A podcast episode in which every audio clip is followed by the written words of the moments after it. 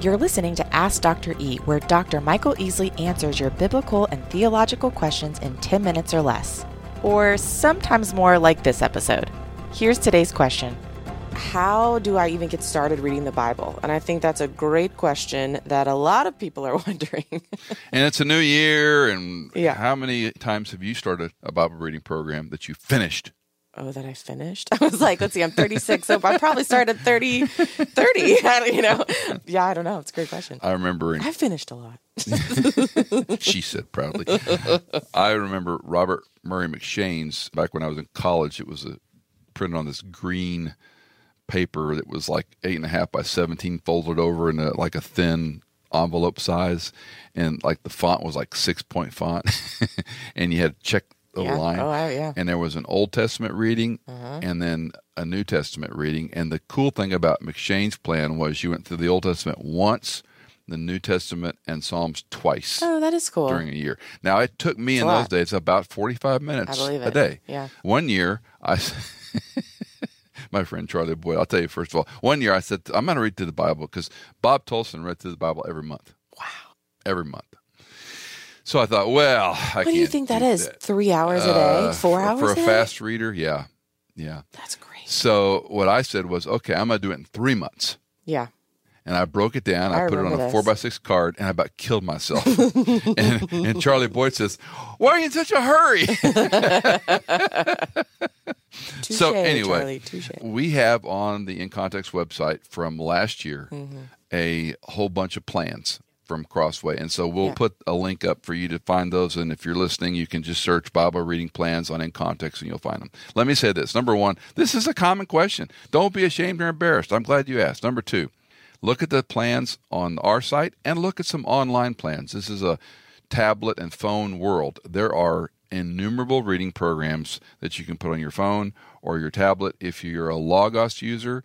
By the way, Faithlife is free for anyone to use, and they have Bible reading plans, and you can adjust it on uh, how many days you want to go through, what books you want to go through, how long you want to read it. Is it six months or a year? And you can play with that, and it will remind you when you're behind, which is always helpful, right? Third, because people struggle with Genesis, Exodus, Yeah. Leviticus, oh man, Yeah. and if they get to Leviticus, they're here with numbers, Yeah. and that's like they stop. So what I tell people is rather than feel guilty or overwhelmed, step back and ask yourself, what do you love to study? What are you interested in reading? Yeah. For example, I mentioned earlier I had a friend that loved evolution. And in fact, when I was a young junior high kid, I held to a view called theistic evolution. Yep. And for those that might not be familiar with that term, it simply means that evolution, the way Darwin explained it, was real. But theistic is that God explains it in the story of Adam and Eve in the garden. That's not taking away from the creation account. It's just saying this is how he did it was through evolution. Now, that's a very simpleton view of how to explain it. But nevertheless, I held to that. So when I came to Christ and I was confronted with creation, I wait, wait, wait, wait. I knew about theistic evolution mm-hmm. even as a junior high kid.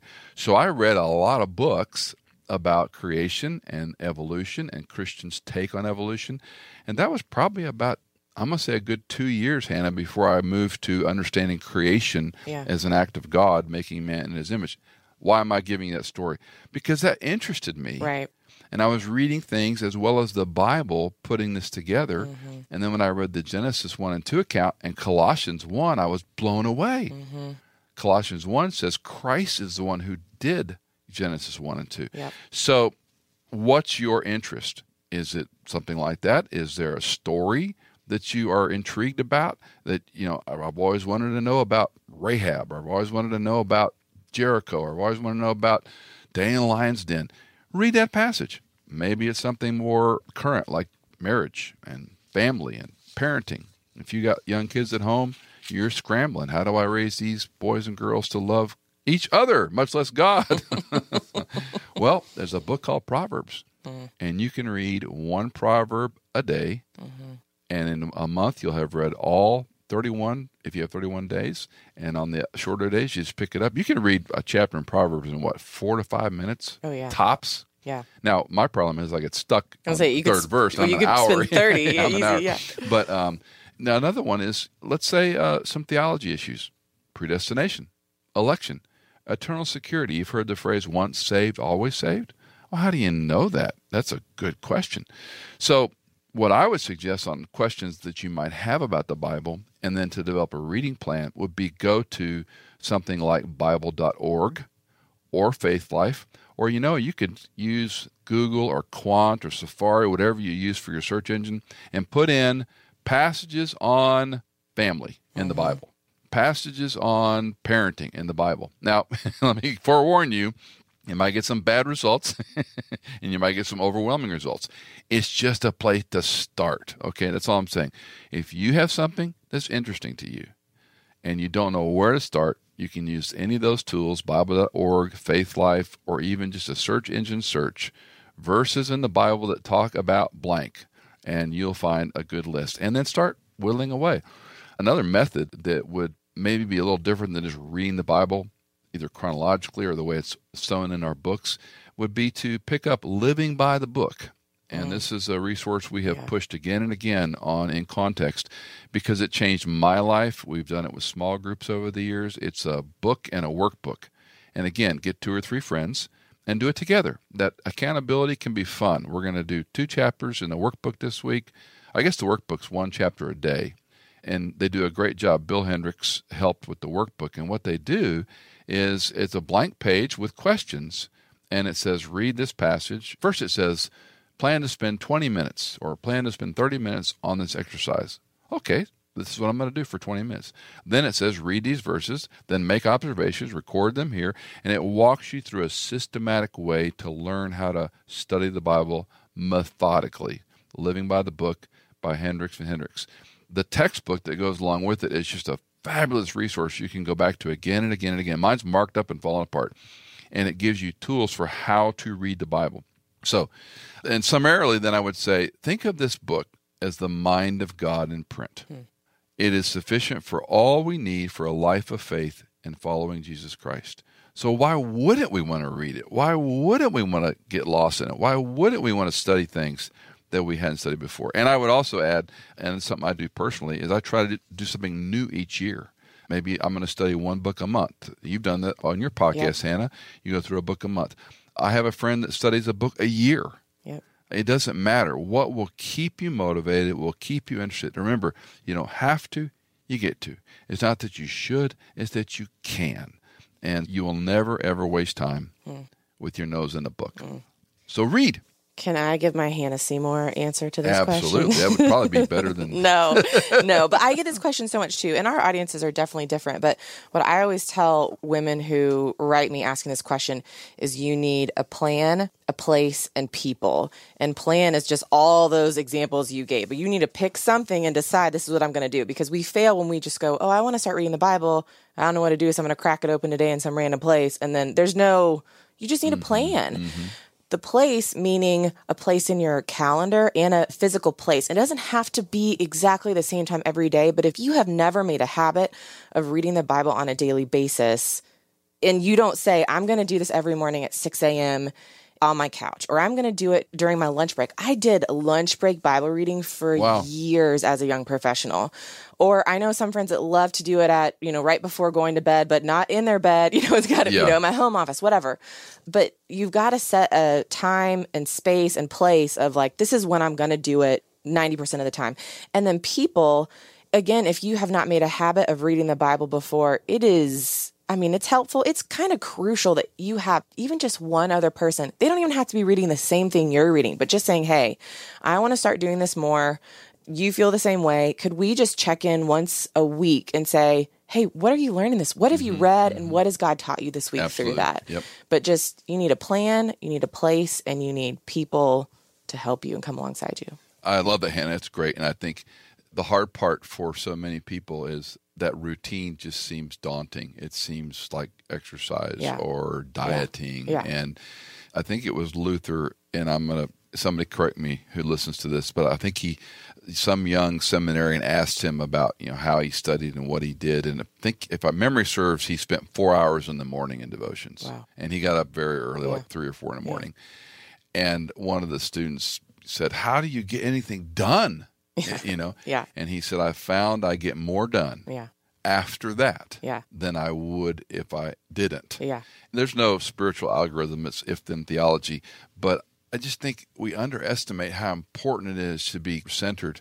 And I'm going to put a plug in for a text. I know, you know me, I use all the software. I love Logos, I use it every day, Yeah. and some days for six hours a day. But I have to do my devotions and reading in a physical book with a pen and a ruler because I'll get lost. I'll mm-hmm. click, click, click, and I'll be off mm-hmm. in the weeds. So maybe you can do it on your phone or on your tablet or on your notebook. I need to do it with a book in my lap. One of the things I was going to say, and you provoked me on this, was the creativity piece of it. Because when you do your reading plans, it's creative how you mm-hmm. put those things out on Instagram and your on your uh, on your social media. Hendricks told us to get the Manila folders and open them up flat and do a book of the Bible chart hmm. on each one hmm. and just start building them. This, of course, was in a day when computers were not yet available Yeah. for individuals. And I don't know where they are, but I had every book of the Bible with the Manila folder open, and I would put in Genesis, and I would make mm-hmm. observations and key events and mm-hmm. chapter. And you know, it's not like you're turning it in to frame it. You can scratch it out and start a new one.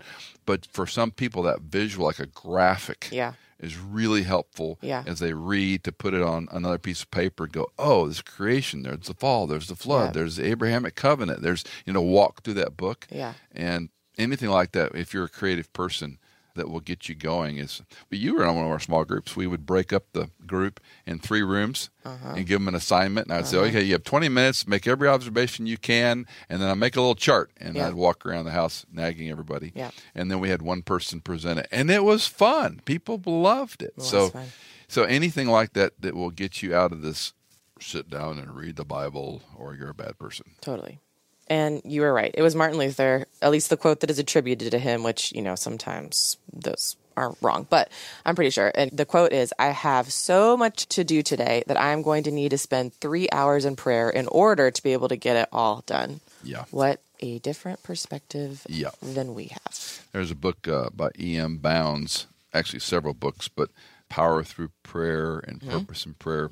And he tells the story, I think it's of a guy named William Sangster who wore grooves in the hardwood floor next to his desk where he knelt so often. Wow. I'm thinking it's really soft floors or bony knees or both. I don't know. But wow. And then the other one was uh, Tozer, who kept a jumpsuit on the back of his pastor office door. And he would come in and take off his, you know, they wore vests in those days. He'd take off his suit coat and put on the jumpsuit and lay prostrate on his office floor and pray. Yeah. Who is the founder of the Methodist? John Wesley. John Wesley. I'm pretty sure it was John Wesley's mom. I think he was like one of 12 kids. Yep. And he has a story about her that she wore, I think she just always had an apron on, you know, just that era and cooking and cleaning and taking care of the kids. And she would flip her apron over her head to pray. And that's how her children knew, like, if they looked were over alone. and, mom, mom's got her apron over her head and she's praying. And that was, I mean, I he it. just said all the time I would look over and I knew my mom was talking with the Lord at that moment. And Wow. I love that image because I think about how, you know, as a mom of two little boys and crazy, I mean, I can't even imagine 12, but I just. think you should try that with your oh, two Oh, I boys. thought about and just say, putting a dish when- towel on my head." Mom has an apron on her head. You have to be quiet. dish, just grabbing the dish Yeah, towel from the. she's, she's oven talking to. God. You better watch out. If you've got a question for Ask Dr. E, call us or text us at 615 281 9694, or you can email us at question at michaelincontext.com. We would love to hear from you. Ask Dr. E is a production of Michael Easley in Context. The music for this show is composed by Jason Germain, and you can find more biblical resources at michaelincontext.com.